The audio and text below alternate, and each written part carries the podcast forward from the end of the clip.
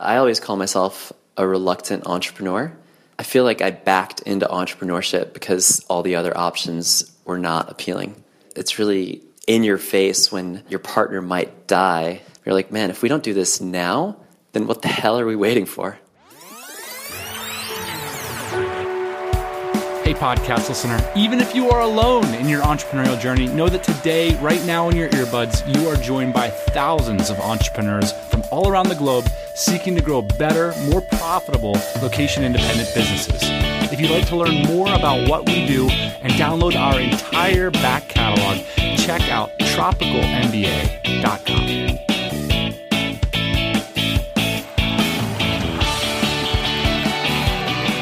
So, boss man, we're still here in Barcelona. I've invited you to the couch of my podcast mm, studio. Very nice. I got two 27 inch monitors in the background with the TMBA logo on them. I got my shoes off, Yeah. lounging on your couch. Welcome to the podcast. So today's guest is Ian Schoen, aka the Boss Man, aka the co-host of the Tropical MBA podcast. Howdy. Let's get rolling. By the way, I had to get rid of my Texas accent real quick when I got here. It's like all cool when you're in Texas, and then you get to Barcelona, very international. You just so picked up a Texas done. accent. Well, you know, I've been living in the South for a while now. so. All right, so we're in Barcelona now. Last week we talked about how a couple hundred entrepreneurs came to town. Many of those entrepreneurs shared their stories on stage, which is a daunting task, At a conference we threw. And they did a a freaking excellent job. Great job. Uh, today's guest in particular mentioned how going through the work and sometimes the pain of creating a presentation helped him to make sense of the incredible ride he's on. So before we talk too much about him, I think it probably makes sense to let today's guest introduce himself. My name is Andres Zuleta. I have a company called Boutique Japan at boutiquejapan.com. So today we're talking about a travel company that creates bespoke. And I, I didn't know what that word was. Like a couple. so bespoke is a custom Yes. trip for a high end audience.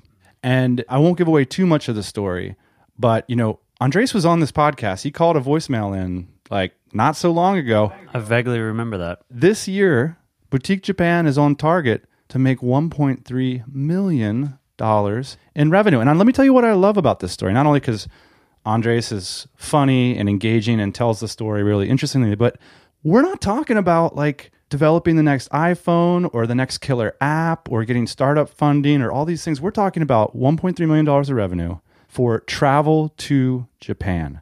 And it's just not an excuse. If you're waiting for an idea to get started with a business or to start your next business, it's not the idea that's holding people back. Look, this is a travel to Japan. It's a line drive. It's like the oldest industry in the world, practically, right? It's like for a while, I feel like we got away from travel agents, and now they're like coming back into style. I like it, but now it's more custom, right? It's interesting. When we first started our business, I remember Dan, we had a travel agent to book our tickets because it was like legacy from the company that we're at. So you like had to go to this office in Los Angeles, and you like pick up an envelope with your tickets in it.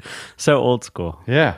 One of the cool backstories of Andres, and part of the reason it was so fun to connect with him, is that we shared the same pain Dude. as him. Driving up the five, In San work Diego? Oh, and just the long, long, long commutes and how amazing podcasts were being able to learn, listen, get inspired while you're otherwise trapped in that corridor. It's funny, tra- man. I mean, we've talked to several entrepreneurs that are born out of the belly of Southern California doing that drive. You know, part of the culture of the commute in Southern California is that you can't afford to own any kind of real estate anywhere near your job, probably. Sure.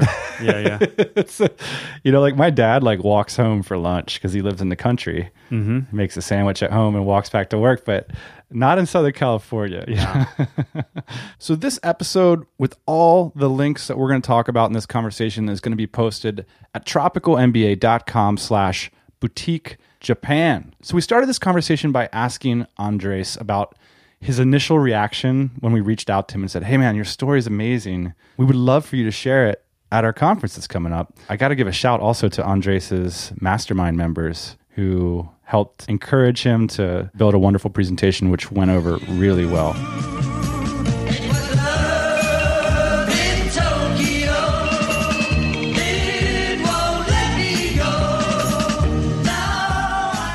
At first, it was extremely daunting, and I almost backed out because about two months before the event, I was extremely busy just with work and travel. And I was like, I don't even know what I'm doing. Like, I haven't done a presentation like this before. And I almost was going to back out, but then one of the dudes in my mastermind was like, you know, is this important to you to kind of talk about this stuff and, and work it out, you know, kind of in the long term? Because, you know, in the short term right now, you're totally slammed with just business work.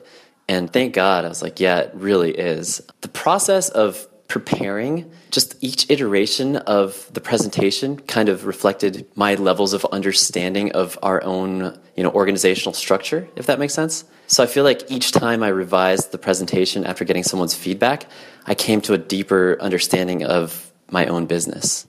For example, before I started preparing for this presentation, I had zero clear vision of what our organizational structure looked like in terms of people, in terms of resources, and just kind of having to think that out so I could clearly convey it to other people forced me to get kind of crystal clear about what role everyone was in and kind of what roles we need still moving forward. Before we get into the backstory of Boutique Japan, it might make sense to set the scene in terms of like what the business looks like in terms of revenue and your employees and where everybody lives and things like that.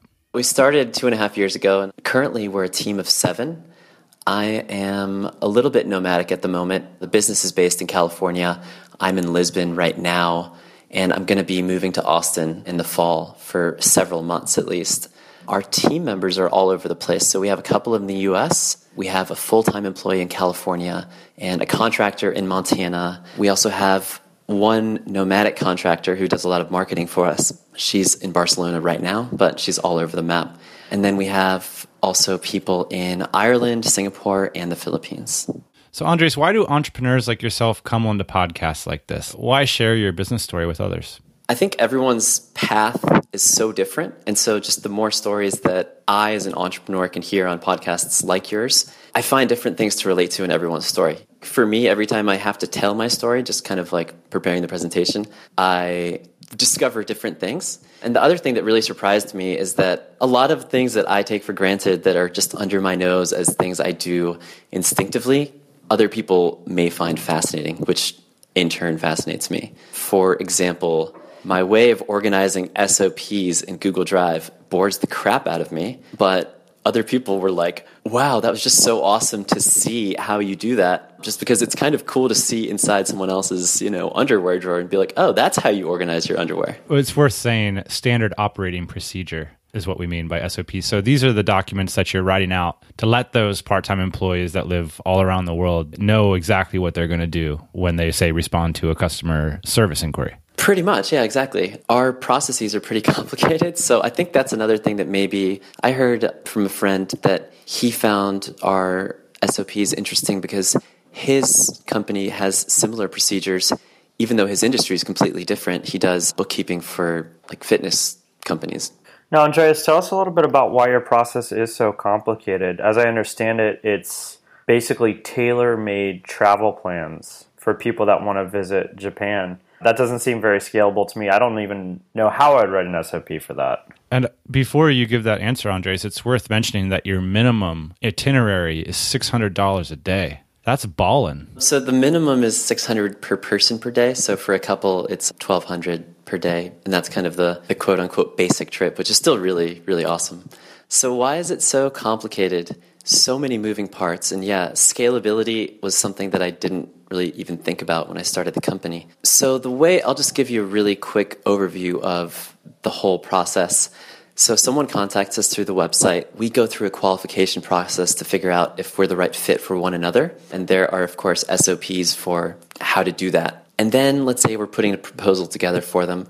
Since it's totally customized, you know, they're paying us the big bucks because we're not literally just taking something off the shelf and being like, how about this tour? Right. So you're not just like, let's go to the robot show and eat some ramen, which is what I did last time I went to Japan. The possible permutations for any itinerary are basically infinite, but there is an 80 20 in that I think that 80% of people want to do about 80% of the same things, but it's that 20% of super high touch personalization that makes people really happy with kind of the level of detail that we're offering them. So, anyway, so we'll put a proposal together and then it gets really complicated. So, let's say they like the proposal and they book their trip that's when the real work actually starts, and that's where the bulk of our SOPs are.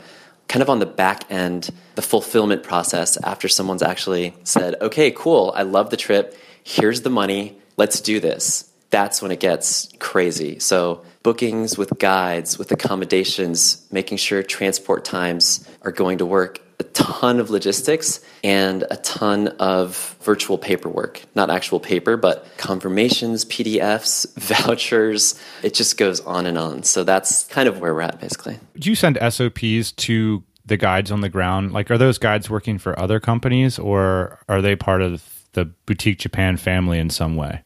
Most guides are independent contractors, so they invoice us basically. They don't work for us, they can work for basically anyone, but we do have, you know, preferred guides that we just love. The first thing that jumps out to me about your business and my assumption why people might find it interesting is that you didn't really have an innovative idea for a business. Which to me is pretty inspiring because I'm not good at business ideas. Were you worried that this wasn't an innovative enough idea or something new and different? Or how did you bring something new and different to the table? So let me just bring back a little bit of old school tropical MBA. I was living in San Diego and I was working in Encinitas, which is North County, San Diego, but living in South Park, which is in the city. I was driving down like the five, yeah, the five. I was driving down the five, which is a highway in San Diego, as you know, and I was listening to your podcast and I was in traffic and it wasn't moving. And you had something about Good Idea Glenn. And it was like, stop trying to be a Good Idea Glenn. What are you actually getting paid for now in the real world? And how can you transfer that into a business? And I was like, oh man, I've been trying to be Mr. like Tim Ferriss, invent some random thing that no one needs for a year. And it just hit me right at that moment because I was working at a travel company that did kind of tailor made trips to various countries, quite different than what we do, but I could transfer the skill set. You know, people had been telling me for the last couple of years, oh, you should start a Japan tour company. And I was always like, how the hell would I do that? but yeah, basically it was that moment. I was really looking for an idea because even more of a kind of a little backstory tangent. On April 1st of that year, which was 2013, after kind of waffling for about a year, I had vowed that on October 1st, I would literally quit my job. That would be it. And I had to have a business by then. So this was like six or eight weeks into that period. So I just decided this is it. Andres, I think it's worth digging a little bit back into that story. By the way, from Encinitas to South Park is a rut for me and Ian. Yeah, I was gonna say it's so funny that this show was basically built on the frustration of that drive, and then you are sitting there on that drive listening to the show. It's so changing funny. your life. So that's pretty cool. Well, I have to say, having a commute forced me to start a business because I just hated it so much. I mean, it was just kind of like the symbol of, wow, I really don't have control over my life. Like, I have all these hours that I really wish I could do something else with. We're just going to jump in here because I'm guessing. Here's what I was thinking during this part of the conversation, boss man. I'm like, all right, so you're bored with your job, but how do you go from bored with your job to running custom high end trips to Japan? And one of the things that emerged was that on that long commute that we're also deeply familiar with. that has been a turning point for so many of the listeners of this show. It literally is like this combination of commute pain plus podcasts that have brought us together. What would I have been if I didn't have a 45 minute commute? I'm just glad we weren't listening to like Howard Stern and whoever else that whole time. I'm glad we were listening to business podcasts. So while Andres was on that commute, he decided to dig into his former life. He didn't reinvent the wheel or like dream up grand scenarios of great new products. He did what we did, which is we asked ourselves, what are people already paying me to do? That's probably valuable because at least one person has market tested me as someone that's valuable. Could I take that experience and in my case manufacturing experience, in your case design experience, a little bit of web marketing, could we take that skill set and then make money as an entrepreneur doing it? We don't need to develop an iPhone app, you know, or a startup or any of this crazy stuff right out of the gate. Right. So yeah, I mean, let's listen to how Andres handled this. But I think the interesting bit for me is that he didn't go back and do something crazy. He inventoried his history and sort of like revisited a previous version of himself and said, you know, maybe this can be a starting point.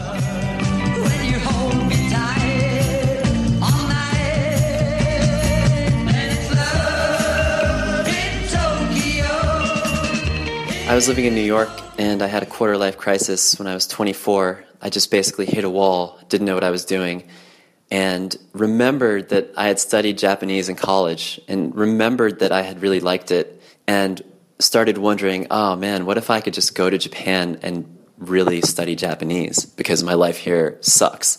I looked into that and figured out it was really easy, got a lot of support from family and friends. And yeah, just moved over to Japan. But the way to fund my studying of Japanese was teaching English. Keep going. So yeah, I mean, I got a job with an English school first, but it was really robotic. And actually, I remember my first day of orientation. They actually said, "See that number on that piece of paper? That's actually how we're going to refer to you." And this was literal orientation in Shinjuku in the center of Tokyo. I just moved to Japan yesterday, and I was like, "Oh my gosh, I have to get out of this company ASAP." And so, was your thought process then immediately, I'm going to start a company, or what were you thinking? No, no. So I was never entrepreneurial growing up at all. So my thought process was I have to find a new job. So I was looking, and a few months later, I finally found a job. Or rather, I got an interview at this place, and I went to their office in Shibuya in Tokyo. Really nice company. And then the woman was like, Can you sing? And I was like, What do you mean? She was like, Sing me a song. I was like, okay, well, I guess this is an interview. So I don't even know what I sang, but I think I sang the alphabet song. Really, really great. Great job, Andres. And got the job. And so they threw me into public elementary schools in Tokyo, which was amazing. I mean, it was a really, really awesome experience because it jump started my Japanese since even though I was an English teacher, nobody really could speak English. So I got to speak Japanese all day long. So at this point in your career, you're a teacher. Like, when does entrepreneurship come on the radar for you? I did this for a year before I realized, okay, well, this is a fantastic job. I have amazing perks, four days a week, four hours a day, four months off a year.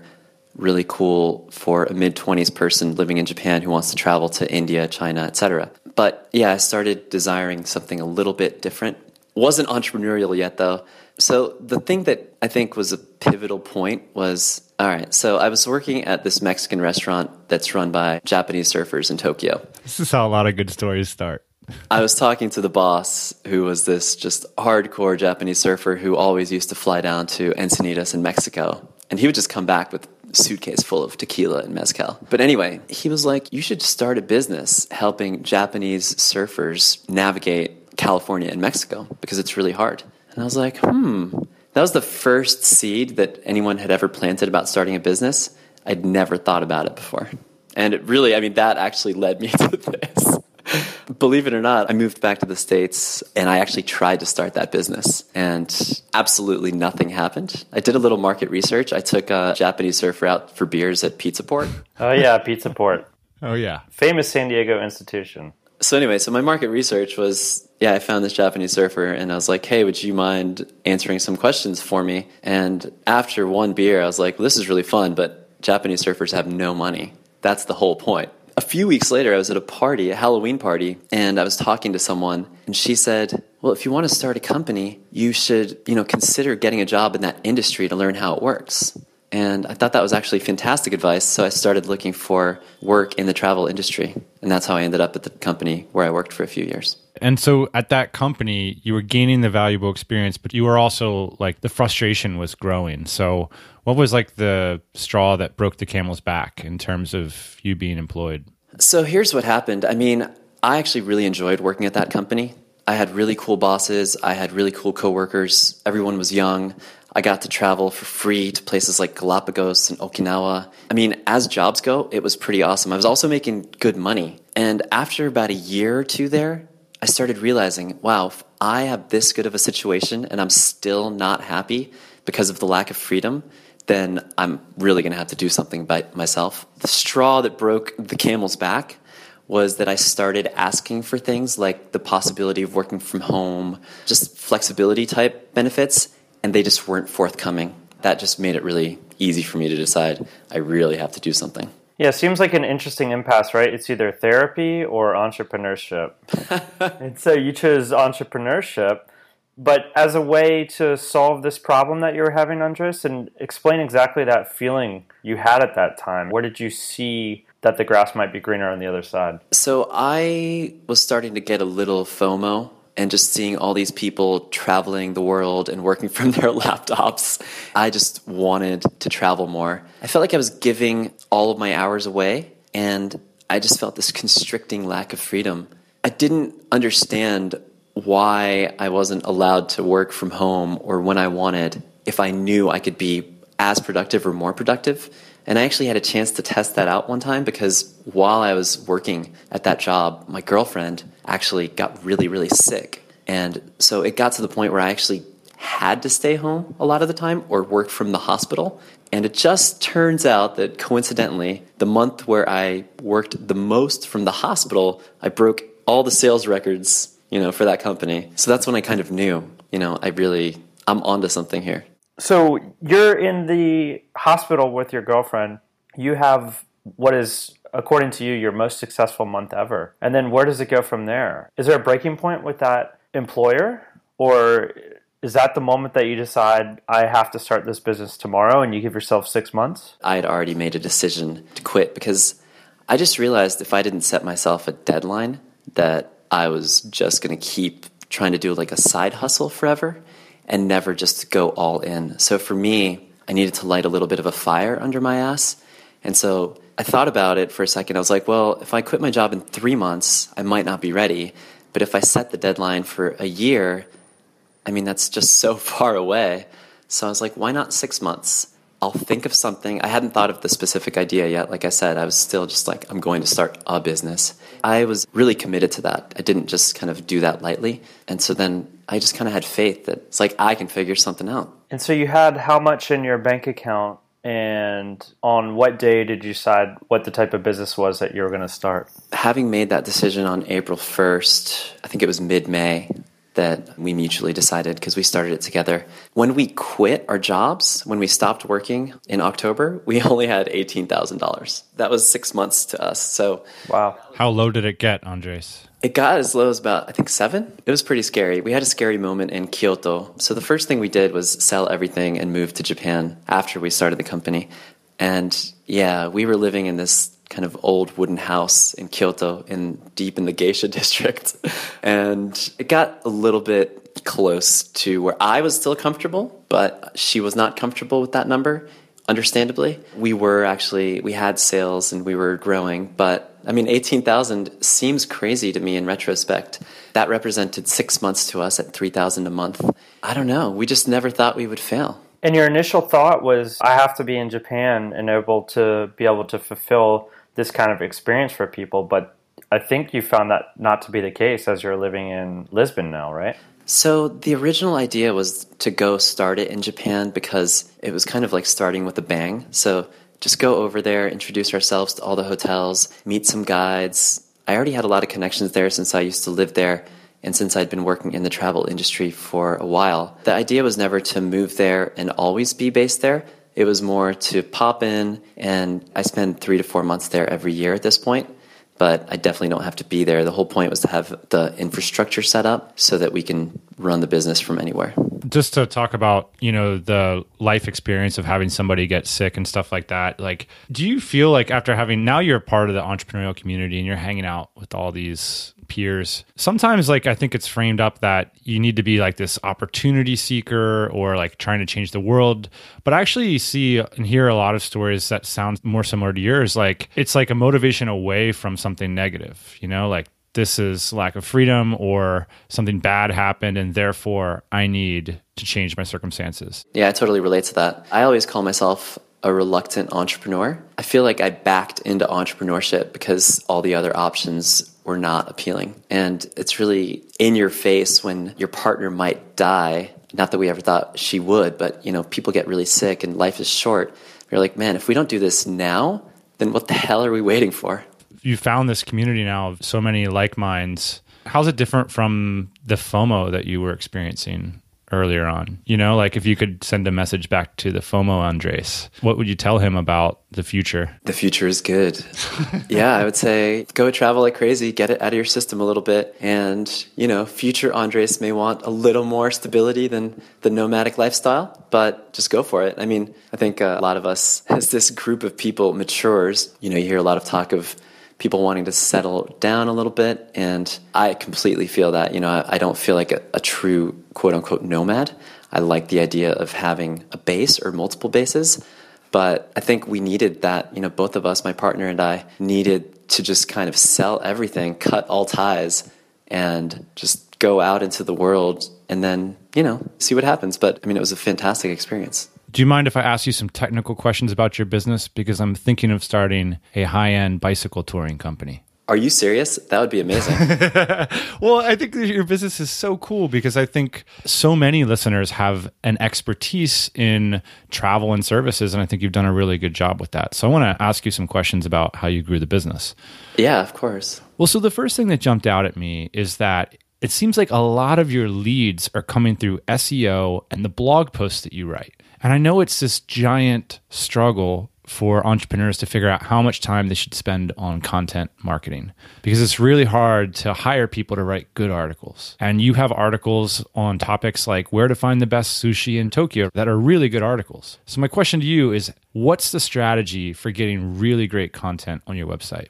When we started the business, as you know already, we had no money or a little bit of money, but I had a very deep knowledge of Japan. And so it was only logical to use the content to, you know, get people to the site.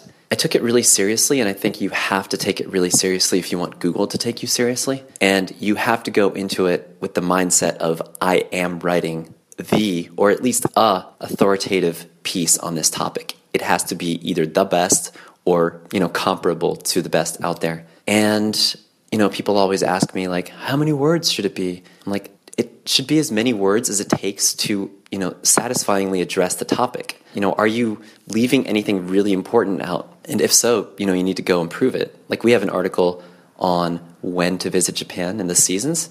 I mean, if you look at that, I mean, it's so detailed, but it really only took a few hours to write, you know, in a couple of hardcore writing sessions because it's just a brain dump so the way I look at it is first you do just a brain dump, then you look at organizing it for Google and for your readers, making sure it actually kind of has a logical organization. But yeah, I mean, that's such a tough question to answer because I feel like we've been really lucky with Google, but I also feel like we kind of have this relationship with Google where we have a feeling of what it would find helpful for its users, if that makes sense. there's not going to be a single client of yours who wouldn't be interested in that article. So it's like part of it, I think, is putting yourself in your prospective client's shoes. Right. I always kind of overlook the fact that some people forget about that core fact. I mean, if you don't know who your ideal client is, then you're screwed. I mean, that's the first thing, of course. That's the first actually item on our blogging checklist is is this of interest to our avatar? If it's not, then stop. like we could write an article on robot restaurant, but that's not what our ideal client's core interest is. That might be like a tangential interest, but core interests are other topics like luxury hotels, really unique culinary experiences, and things like that. One of the cool things about your business, Andres, is that I think people could consider what they're experts at and pull together a similar services company relatively fast. How do you think about margins? Like when you first started, like how did you think about your cost structure and what you would charge your clients? In our industry, there are kind of standard margins. So I had a sense of what the standard margins are to begin with. I have to say, at the very beginning, I kind of disregarded that. And we just looked at each trip on a trip by trip basis. And we were willing to take kind of smaller margins at first, as long as it was still worth our time to be able to get a few clients through the door basically that's an ongoing struggle. I mean, I have little reminders to myself kind of every month and even in our spreadsheets and our proposal templates. Don't forget to get the margins up there. I mean, basically it varies so much for trip to trip that we can't have just kind of one standard margin across all trips.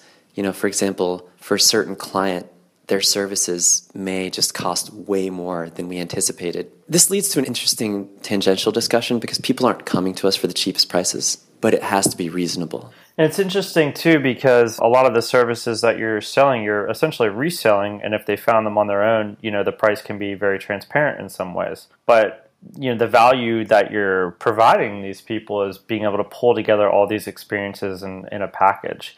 And I think it's interesting because I'd say Ian pre selling the business exit money, like I wouldn't have necessarily appreciated a service like that because maybe I was on the lower end of the spectrum in terms of like what my income was. But now that it's a little bit higher, I definitely value these types of experiences. So, with that said, you know, are most of your clients higher net worth individuals that don't mind spending margin on the experience? Yes, and actually, people are sometimes even very blunt with us when they contact us and they say, Look, I want you to make money. I just want a reasonable price too. And we're like, Of course, that's kind of the point of the business. We do prepare people for the pricing. So, when I first started, we didn't have pricing on the website because I was really scared to have such large numbers on the website. I thought it would scare people away. Yeah, and preparing for this interview, I was on your site and I was scared. I saw $8,000 packages and I just thought, wow, it's interesting. I've spent that much on a vacation several times, but when you put the number in front of me before the vacation, I get nervous about it. Yeah, and it's possible that we're still scaring some people away, but I think that's okay because overall it, it helps our funnel. It helps, you know, the right people reach us. We spend a lot of time discussing pricing with the potential clients that we're talking to, even at the start, which I know goes against a little bit of some people's versions of sales psychology, but we don't want to be crass about the way we discuss it, but we just want to make sure that we're talking about the same things, if you know what I mean. And so people do come to us with the hope that we're going to offer them a well priced trip, but understanding that there's a possibility that it might cost more than if they just arranged it themselves. But they're paying for, you know, the chance to bounce all of their ideas off of us, be listened to, have someone suggest things that they wouldn't have thought of, and then of course the actual like doing all the stuff, which is the biggest pain for someone with a lot of money and no time. I'm very curious about the sales process, Andres. Me and Ian, let's say we're going to go on a couples trip and we go to your website, we call up your sales team, you know, we bounce ideas off them, all this stuff. And you send me a quote, and I'm like, whoa, Ian's never going to go for this. Well, how does it work from that process of like sending the quote to closing the deal? Because I'm sure you're getting a lot of pushback from your clients. How do you close them?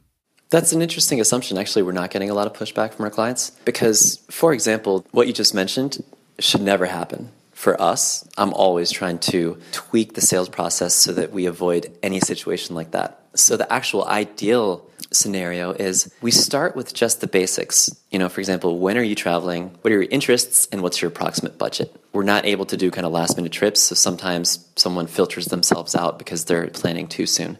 Secondly, if their interests don't align with what we specialize in, then also we can't help. For example, if someone wants a trip that only focuses on robots and cartoons and, you know, Japanese maid cafes, then we're like, sorry, we're not actually that company, but we can refer you to this other company. So you're not getting pushback on pricing because of why? We ask people to tell us what their ideal budget is from the trip at the very beginning. We have three categories that people get to choose from luxury, boutique, or classic.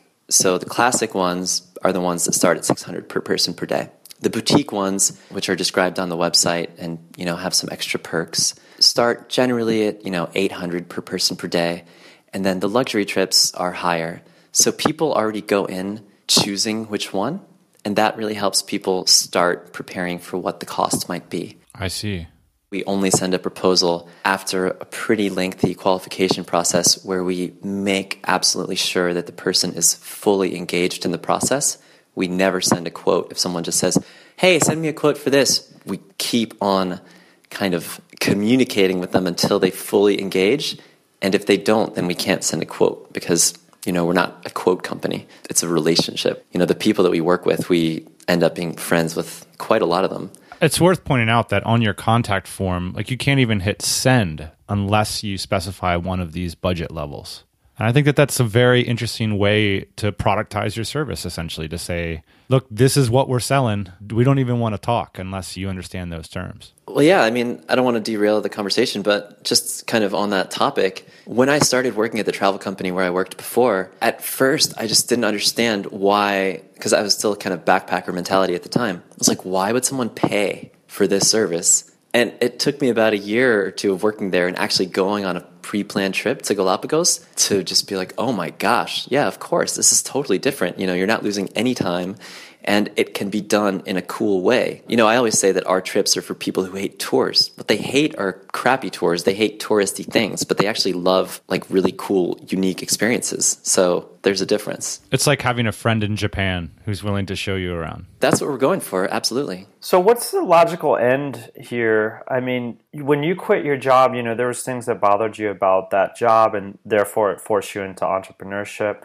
We all become entrepreneurs and then there's things that bother us about our companies. What's the next step for this boutique Japan empire? Well, I mean, we've gone from three to seven people involved in just a couple of months. So that's a painful thing right now. I mean, it's amazing and I love it, but it's definitely one of the biggest challenges because we still don't have kind of a project manager or an office manager. So I am sales chief, HR director, CEO, etc. So I'm working on, you know, fleshing out these roles so that I can wear less hats. You know, that's a difficult thing. You know, eventually in six months or so, I don't want to be the sales chief anymore. I want to be kind of out of the sales department. As much as I enjoy it, I'm just still trying to find, you know, the best ways to do things. And I feel like that's important because I'm in the trenches and it's fun. I mean, I, I like systematizing things that are hard to systematize and you know making sales sops when i started i was like how the hell can i sop qualification but you can And there might even be room for a dreaded term in our community, which is training. you might have to spend months training somebody. I know Ian's done it when it comes to sales. Absolutely. And I feel like sales, uh, so much of it comes down to discretion and not following a process. But anything we can do to automate things that don't have to be personalized is really important for us. Yeah. But I mean, at the end of the day, it's a really high touch business, right? So you have to hire amazing people. You know, that's not where we save money. So what else is painful? I mean, I work a ton still. So not, not a ton by maybe normal standards, but I'm working about 40 hours a week and it's quite hard work and I'm, you know, learning stuff every day. So I think there's a lot of painful parts of the business, but I can see the light for sure. And the light is really through hiring great people more than anything. I want to point out too that you guys have achieved some amazing results in just a very short period of time. You know, in the past, I think it took businesses a lot of times years to get to the million dollar revenue mark. And when I say years, I mean five years. And you guys have essentially done it in, I think, 18 months, right? The timeline is accelerating for businesses like these. And I think part of the reason for that is just the information available and it's just getting easier, right? We're sharing with each other SOPs, process, roadblocks, things like that. So when you look to the next kind of shelf, do you look at it in terms of revenue or do you look at it in terms of how it can fulfill more of the things that you want in your life? I don't actually look at it in terms of revenue, although I think the revenue is probable outcome of more success. But the way I see success is being able to work only on the parts of the business that I really enjoy. And the parts I enjoy most are business strategy and content at the moment. Basically, if six or 12 months down the line, I am only working on you know those parts of the business, and everything else has amazing people in place, and you know our structure is really organized, and things are humming along. Then to me, that's success, along with keeping the core principles alive, and you know not having our core principles diluted as our team grows. And basically, I mean, our main core principles, one of them I learned from you was the concept of inside out marketing. I actually think I copied that from your SOD online two years ago. So, what does inside out marketing mean to you? Well, it basically means if we don't have enough resources to take care of all our current customers, then we need to turn off the sales flow immediately and fix it you know, if you say that to entrepreneurs, like, what, you're going to stop, you know, taking revenue, stop taking sales, what are you thinking? But in my mind, if we're at the point where we can't even take care of our current customers, that's a crisis. And so we need to devote all of our energy to that because apart from the fact that we just want to give them a good service, I mean, I think it's really investing in the future of our business in terms of goodwill, possible referrals, people having great experiences. I also think it's just kind of ethical, but, but yeah, it doesn't scare me to turn off the sales flow once in a while. I mean, if you look at our website right now, you'll see that we're not taking any leads unless you're traveling in 2017 or later. You know, some people think it's shooting yourself in the foot, but our cash flow is fine. You know, sometimes you take on a little more than you can handle. You just have to prioritize, and having that core principle helps us keep our priorities straight. One more technical business question is This idea of strategic partnerships and how you find them. I know you mentioned that you had a strategic partnership with people that sent you leads in the travel industry. I was also looking at your testimonials page, wondering, you know, how often does Andres think about taking like a famous travel writer on a trip or something? That would be another form of partnership. So, could you talk us through some of the partnerships that you've made and how they've worked out for you? The one that you mentioned, the travel company that was sending us leads, was really key in our growth because at that time, about a year into the business or so, we were getting one or two leads a week organically through SEO, and that's it. We had no other source of leads. We signed on with them, and they started sending us 10 leads a week. So even though they were taking a cut, it really helped us step up our game and get some sales in the door. We eventually stopped working with them because they wanted to micromanage us, and they were also taking too much money. Plus, our lead flow had gotten to a healthier place. Apart from that, we haven't had any real strategic partnerships. We do have referral relationships with a few companies in our space that we respect and who respect us. So, you know, for at capacity, we can send people to one or two other companies that we really love. And if it ends up working out, they might send us, you know, a small commission, but it's not about the money. It's more about goodwill and just trying to help people. When you sit down with your clients, like after they went on a trip, because I know that you've hung out with your clients after they went on a trip, what do you guys like love about Japan? Like, what's like the, oh my, did you see X? Like, that was amazing. So, like, as someone who loves Japan, tell me what's worth loving about the place. Food, number one. The food. I mean, people just love the food. I think another thing is staying at a ryokan. I'm not sure if you ever got the chance to uh, stay at a traditional inn. That's an amazing experience. Why? Take us inside these strange places. You leave your hotel in Tokyo and you go to Tokyo Station. You go get a bento box and a bottle of sake and you get on the bullet train. You take the train two hours and, you know, kind of the suburbs give way to countryside. You get off the train in a random town and then you hop on a bus or a shuttle bus. 20 more minutes go by and you get to this tiny little wooden building in the middle of a forest. You get off the bus and a little old lady comes up and takes your suitcase and you try to say no, but she must take it. And she's wearing kimono, of course.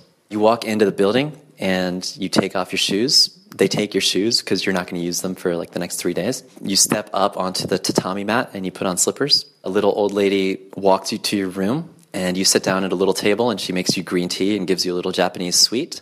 And then she leaves and you take off all your clothes and you put on a Japanese robe, a yukata. Then you just chill out for a while, go hop in the hot springs. And then a couple of hours later, they come to your room and say it's time for dinner. And they take you to this little Japanese room. They serve you uh, cold draft beer and a crazy dinner, multi course, fish, meat, vegetables, soup. After dinner, you go back to the hot springs. And then when you go back to the room, they've made your futons for you. They've laid out your sleeping futons. And you pass out at like nine o'clock. It's just a really fun experience.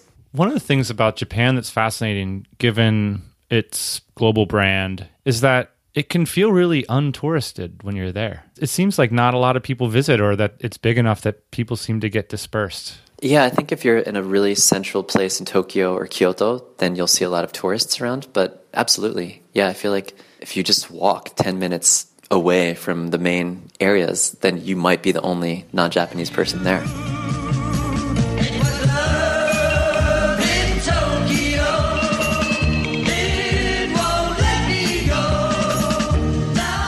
Hey, boss man, let me do my job as a podcast host here. I got a note that says if you want to read more about Andres' story, this will be posted at tropicalmba.com slash boutique Japan. And let me say, if you have one of those fancy iPhones, I think you could just click the screen. I really enjoy this idea because for me, it gets my imagination going. You know, you think about what you've been paid to do in the past, you think about your interests, you think about a very simple business idea that is just taking something that you already know and putting your own personal twist on it. I like how Andres invoked Shayna from espressoenglish.net and how, look, she's teaching people how to speak English. This is a down the center, straightforward business idea that's been proven. People want to pay for this stuff. And she just took her own unique teaching style, her own sense of style and how it should be done. Honestly, it makes me think of all kinds of options for businesses I could start because I know that, for example, I've been cycling a lot lately. Mm-hmm. There's lots of companies like Andres is in the cycling space, but there's none with my unique taste or vision or things that I think would be valuable to other cyclists, you know? And so that's why I thought this was inspiring, you know? It's like I can really, it gets my mind going about these ideas. I think though in a lot of cases people feel insecure about what they feel like is cool. You know, so you're like, yeah, I'd like to start a cycling company,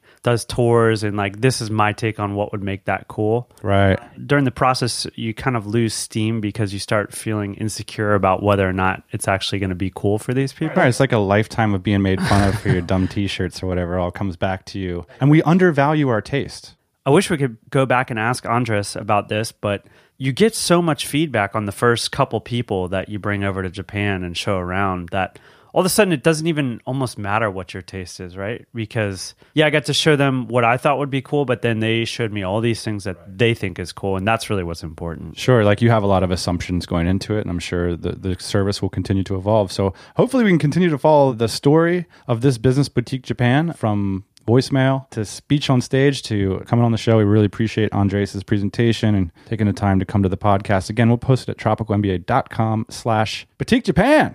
So, all right, that was fun. We're going to tease what next week's episode is going to be about. Do we know? Yeah, Yeah, absolutely. I'm going to reveal it to you right now. Actually, you don't know, but I know. It's going to be the top five reasons to not sell your business. Uh oh. Too late, buddy. Already sold it. Stay tuned next week for the voice of regret. All right. Thanks for joining me in the pod studio, boss man. Thank you. Hey, thanks for listening to the Tropical MBA podcast. You can go to tropicalmba.com, get access to hundreds of back episodes and all kinds of other goodies. Load up your iPod. That is the cheapest way to fly business class on your next international flight. We will see you next Thursday morning, 8 a.m. Eastern Standard Time.